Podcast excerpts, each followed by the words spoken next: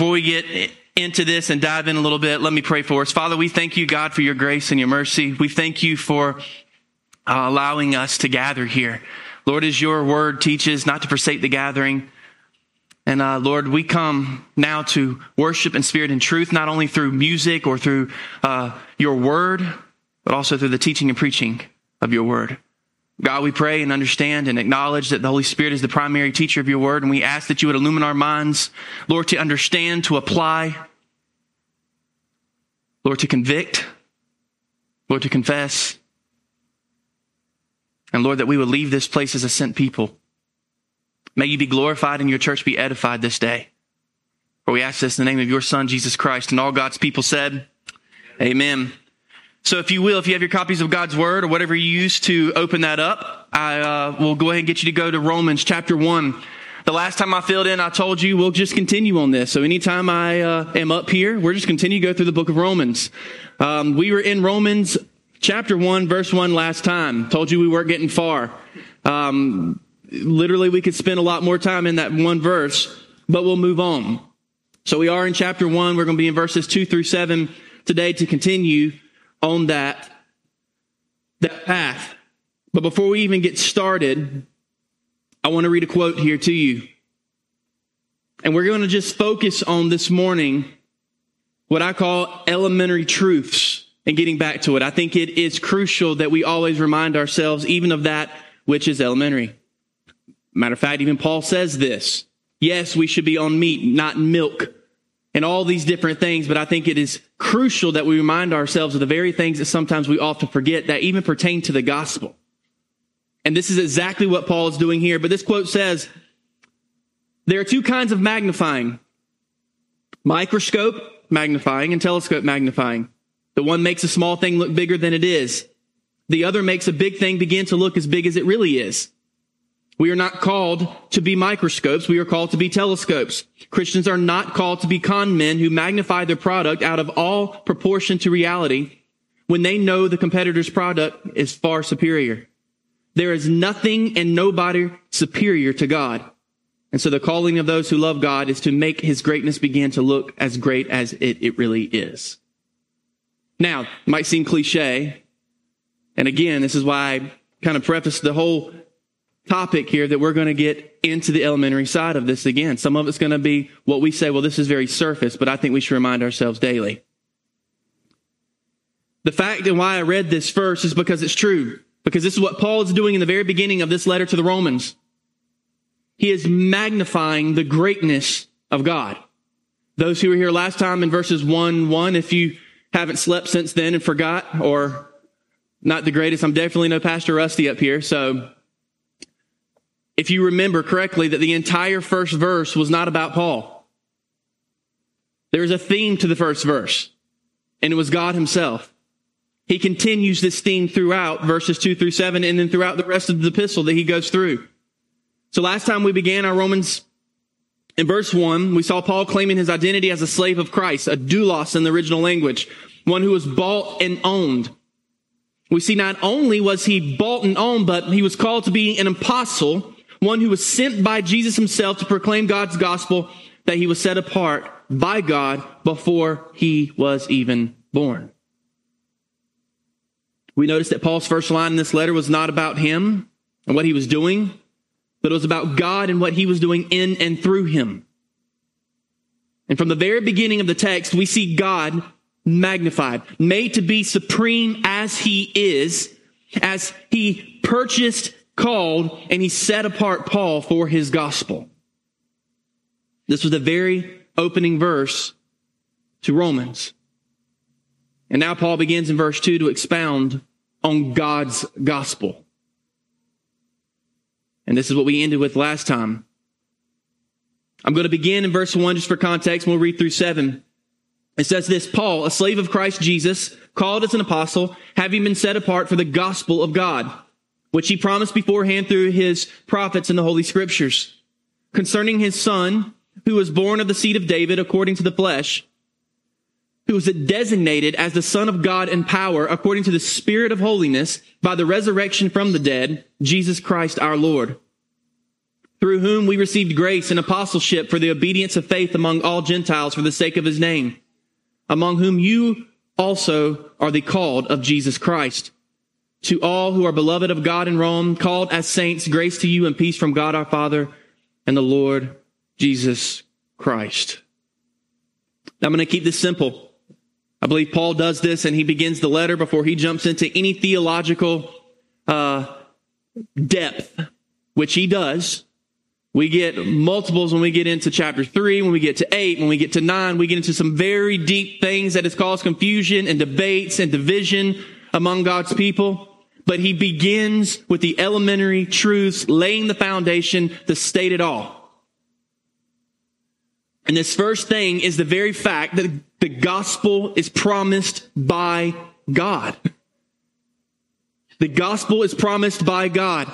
You look at verse 2, where it begins, which he promised beforehand through his prophets in the Holy Scriptures. Now, let me start here to explain the importance of this statement and why it's very important. Matter of fact, uh, the, the men who are here on uh, Tuesday, the eschatology night where we kind of talked, we got into this. Matter of fact, it gets brought up often about how we live in this era now where the Old Testament and New Testament are separated. We even have well-known pastors who are now saying the Old Testament is obsolete. And the importance of this statement here, we sometimes can separate the Old Testament and the New Testament by saying the Old Testament is law and the New Testament is gospel. As if the New Testament has no law and the Old Testament has no gospel. But this is the complete opposite of what Paul is trying to say here. He is telling the church that this gospel, which he was set apart for, okay, was promised beforehand. Meeting before Christ before his incarnation. And it's in the scriptures over and over again. This is not something he came up with in his genius or some fairy tale we read about. We see this first promise in the context of a curse at the very beginning of the scriptures in Genesis, if you did not know this. It goes all the way back to the very first book of the Bible. Remember in the garden after the fall in Genesis 3, what was said of Satan? It's the curse. I will put enmity between you and the woman and between your offspring and her offspring. He shall bruise your head and you shall bruise his heel. You find this in Genesis 3:15. This is the first promise of the gospel in the New Testament. And you're probably saying, okay, well, if, if you didn't know this, so that doesn't really sound like the gospel. Well, we call this the proto-evangelium. It's the first mention of the gospel. The first encounter of it centuries before Christ would be delivered to the cross, where he crushed the head of Satan, yet at the same time was bruised for our transgressions. We see the gospel promised right there. Contained in the context of a curse. so, so from there on, we see the gospel. We see it with Noah and the ark. We see it with Abraham and the blessing of the nations through his seed not seeds. That being Jesus Christ. We see it with Joseph, Moses, King David, etc. We could go on and on and on where we see the glimpse, but we'll take it all the way to Genesis where we see the proto-evangelium, the very first mention, the very first encounter of the gospel that was promised by God. Paul was a pro at the Old Testament. And in respect to this gospel, he not only states that it was promised before him, but through the prophets and the Holy Scriptures. The phrase used here for Holy Scriptures is sacred Scriptures. When God speaks, the earth melts. Spoken in Isaiah 55, it says his words will not return to me void. Therefore, Paul is affirming the authority of the sacred scriptures, which speak of God's gospel that he is proclaiming in this epistle. In the very beginning, it's an elementary truth. We can no longer sit here and say whether you say this or not or know someone that the gospel is only New Testament. This was not a plan B for God. There's only been a plan A the entire time. Whether you understand it or not, that's not for us to guess. There are things that are mysteries that we will not be able to wrap our finite minds around. But we'll answer the reason why we can live with peace and joy and all these things knowing that we can't understand? We're going to answer that in just a minute because Paul gives it to us. R.C. Sproul told a story about he cannot stand the bumper sticker that says this, and you've probably seen it. If God said it, I believe it, then it is settled. Maybe you haven't seen it. But Sproul went on to say this If God said it, it does not matter if you believe it or not, it is settled. And he's right. God's gospel was promised, therefore it is settled. Whether you believe it or not, it's settled. So in today's post-Christian culture, we see that the sacred scriptures are not taken as absolute or authoritative. That is what is attacked today in our post-Christian culture or even spoken of by God. But Paul is telling the Roman church here, he is telling us, the gospel which I have been separated for has been promised by God since the beginning, and the testimony of this promise is revealed in the sacred scriptures. It is revealed in the beginning. God has declared it so. So church, we can trust the Holy Scriptures as Paul did and should if we are born again. Knowing that because God has spoken through his prophets and apostles, it is settled. Whether you believe it or not, it is settled. Amen. So we see he lays out this, this path that the gospel is promised by God. We're going to continue to, I'm going to continue on that thing. It's promised by God. The gospel is also given by God. Not only did he promise beforehand, he's also now given it. Remember, there's nowhere in here where, where Paul is the, the, the guy who did this, where Peter is the guy who did this. God is the thing. He receives all the glory, and we just have the privilege this much to be a part of it.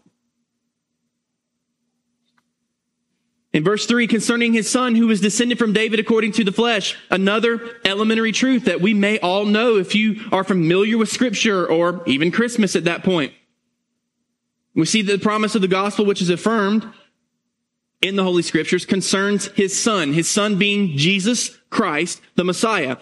And it says next, who was descended from David. Now, let me just pause here for a minute because this is important for the Jew.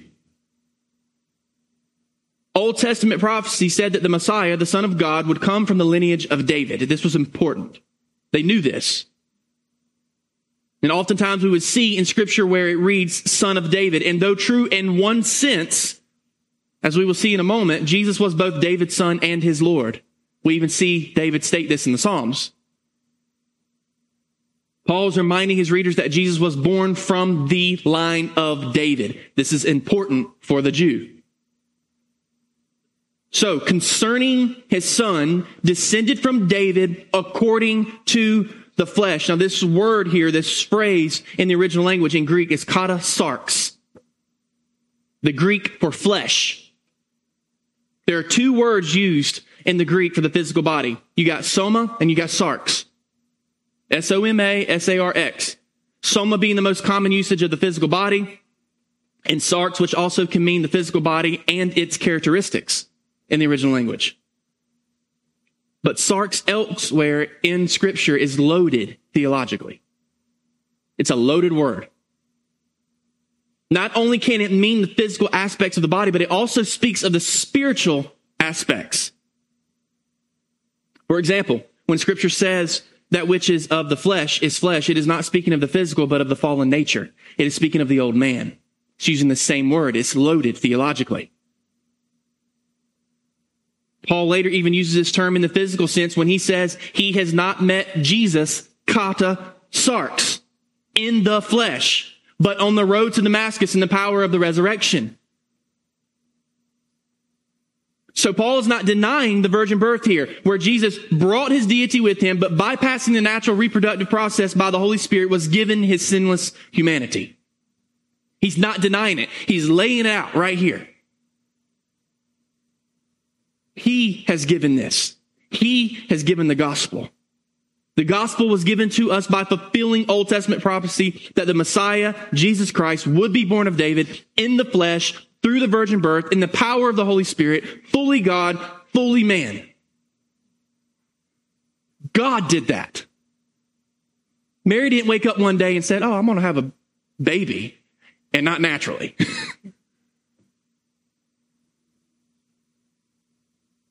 and is celebrated by Christians all over the world in what we call Christmas. The gospel promised by God became the gospel given by God in Jesus Christ our Lord.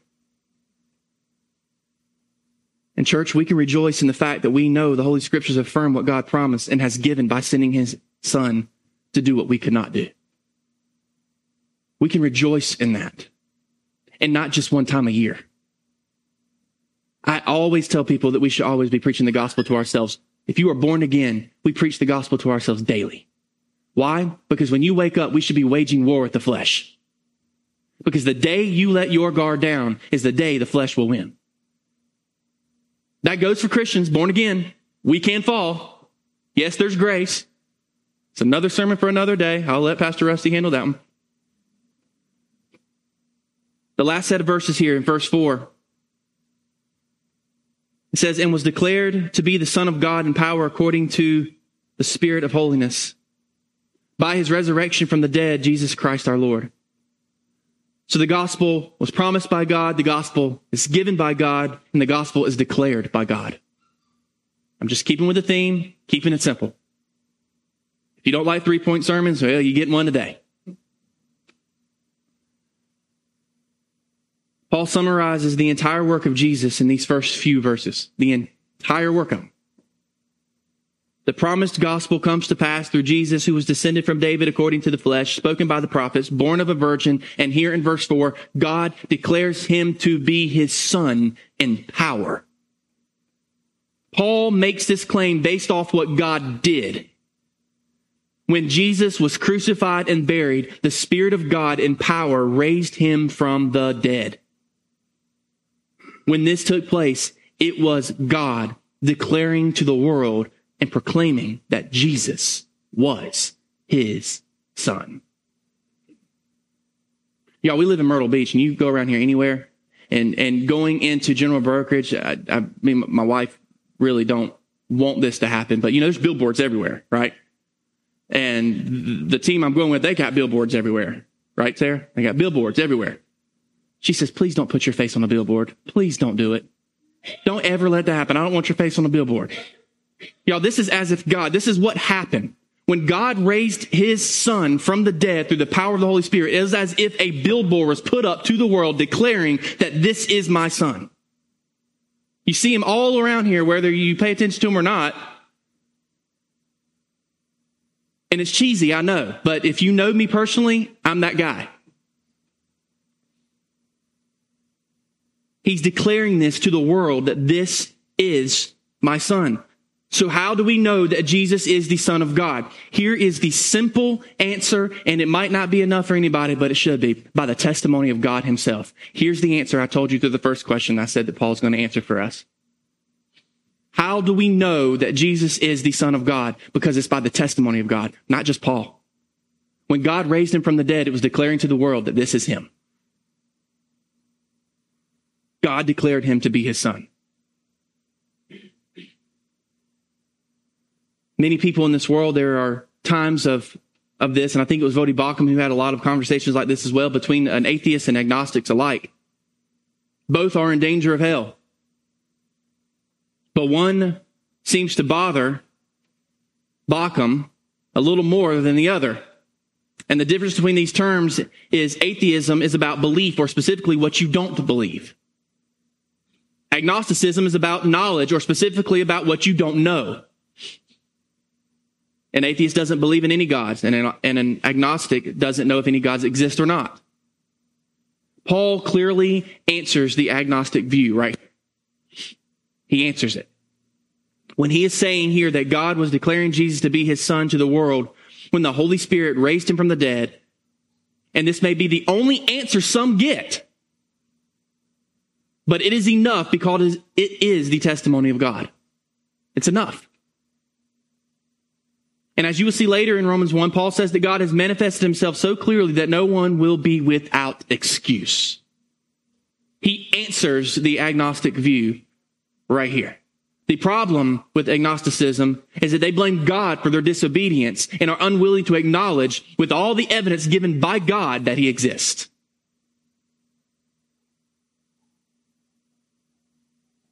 So we believe Jesus is the Son of God because God declared him to be. The question that really this asks is God's testimony enough? And if you are born again, you are set apart, born from above, that God's testimony is enough. Everything in His Word, the sacred scriptures, is enough.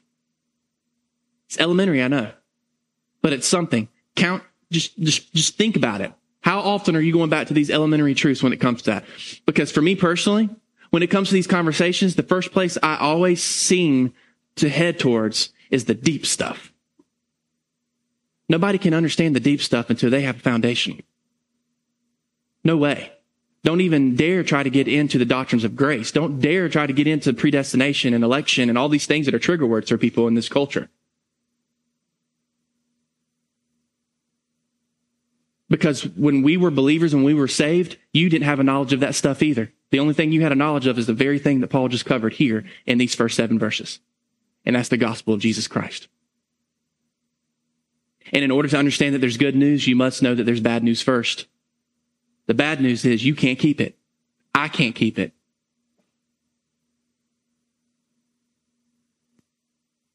His testimony is enough. And the reason this brings us so much peace is the fact that it comes from God and not anyone else, not even the apostles. They're just the messenger. But they didn't come up with it. The last few verses here Paul kind of ends. Through whom we have received grace and apostleship to bring about the obedience of faith for the sake of his name among all the nations, including you who are called to belong to Jesus Christ. To all those in Rome who are loved by God and called to be saints, grace to you and peace from God our Father and the Lord Jesus Christ. We then see Paul shifting from his call, from his call to ours. Yes, I see ours because yes, he's writing to a Gentile church. He's writing to the Romans here, but it applies. He says, through whom we have received grace and apostleship. So this grace and apostleship have a purpose here. What's the purpose? Well, it's in the next clause. To bring about the obedience of faith for the sake of his name among all the nations, including you who are called to belong to Jesus Christ. He's also speaking to us. This is a timeless piece of passage. This is a scripture that is timeless speaking to all those who are set apart before the foundation of the earth, to those who Christ himself prayed for that weren't even in existence yet. Paul shifts here saying to the church in Rome and to us now that we too are called. Called to what? To belong to Christ. We are His and He has sent us to proclaim this very gospel that Paul is speaking about. We have been saved by grace through faith to bring about the obedience of faith for his namesake among the nations. Even in the call to us, the theme is still God. It's still the glory of God. That is our marching orders. That is where we find our purpose is because we glorify God. And in glorifying God, we're edified. It's not we come to church in order to find all the ways how the church can serve us, but it's the other way around. It's what the church is. Is to glorify God, building one another up, edifying one another, rebuking if necessary.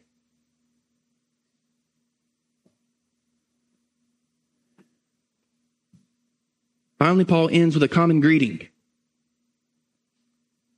I want you to notice what he says here. He says, called to be saints. This word saints means holy, set apart. We are called to be holy, set apart, just as Paul was set apart for the gospel of God. And let us be reminded daily of the gospel in our own lives, that we may be obedient in our high calling as saints. It's something to remember. Paul is, before he gets into anything else, is reminding them.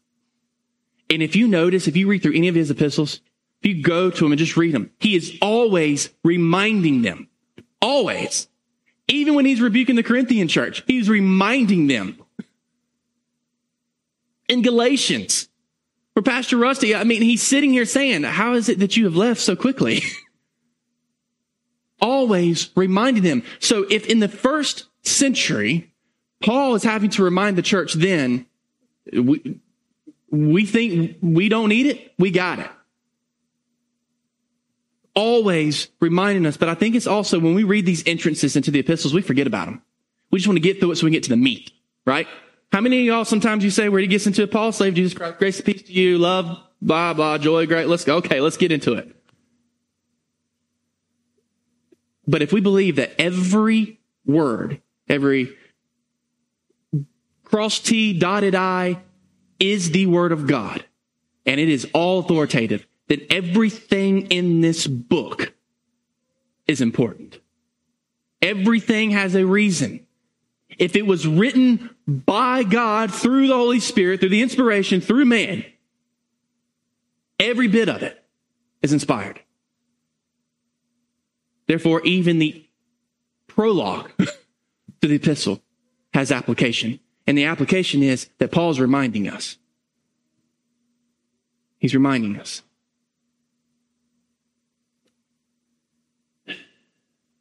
Paul then gives a form of Jewish greeting where one would say, Shalom, Aleichem, peace unto you. And then another would say, Aleichem, Shalom, unto you, peace. It's the first seven verses of Romans. We ain't even got to Romans 8.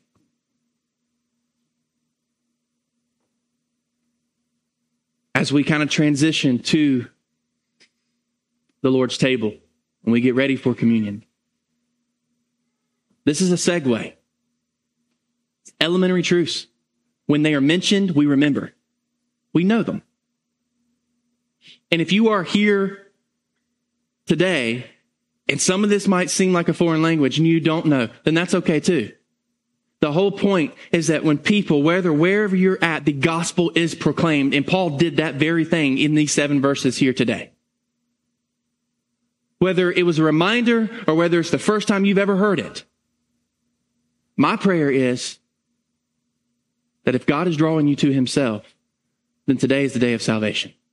And if you know you are sitting here and you're not born from above and you're not born again, then the Bible commands that you repent and turn away from your sin. Call upon the name of the Lord. Confess him. Confess your sins and turn. And that's my prayer. The Lord is drawing you for those who are here who are born again. And as we come to this table and his brother Chris comes up and he leads us through this, be reminded of why we come to this. And he's about to give you the script to it right there, why we come to the table. One, why we do it weekly and not just once every three months. Because it's a constant reminder when you partake and we gather around this table. Take it seriously. Don't let it become a check on a box. And if you are not born again, if you are not in Christ, we just ask. No shame, no embarrassment. Let these elements pass by you.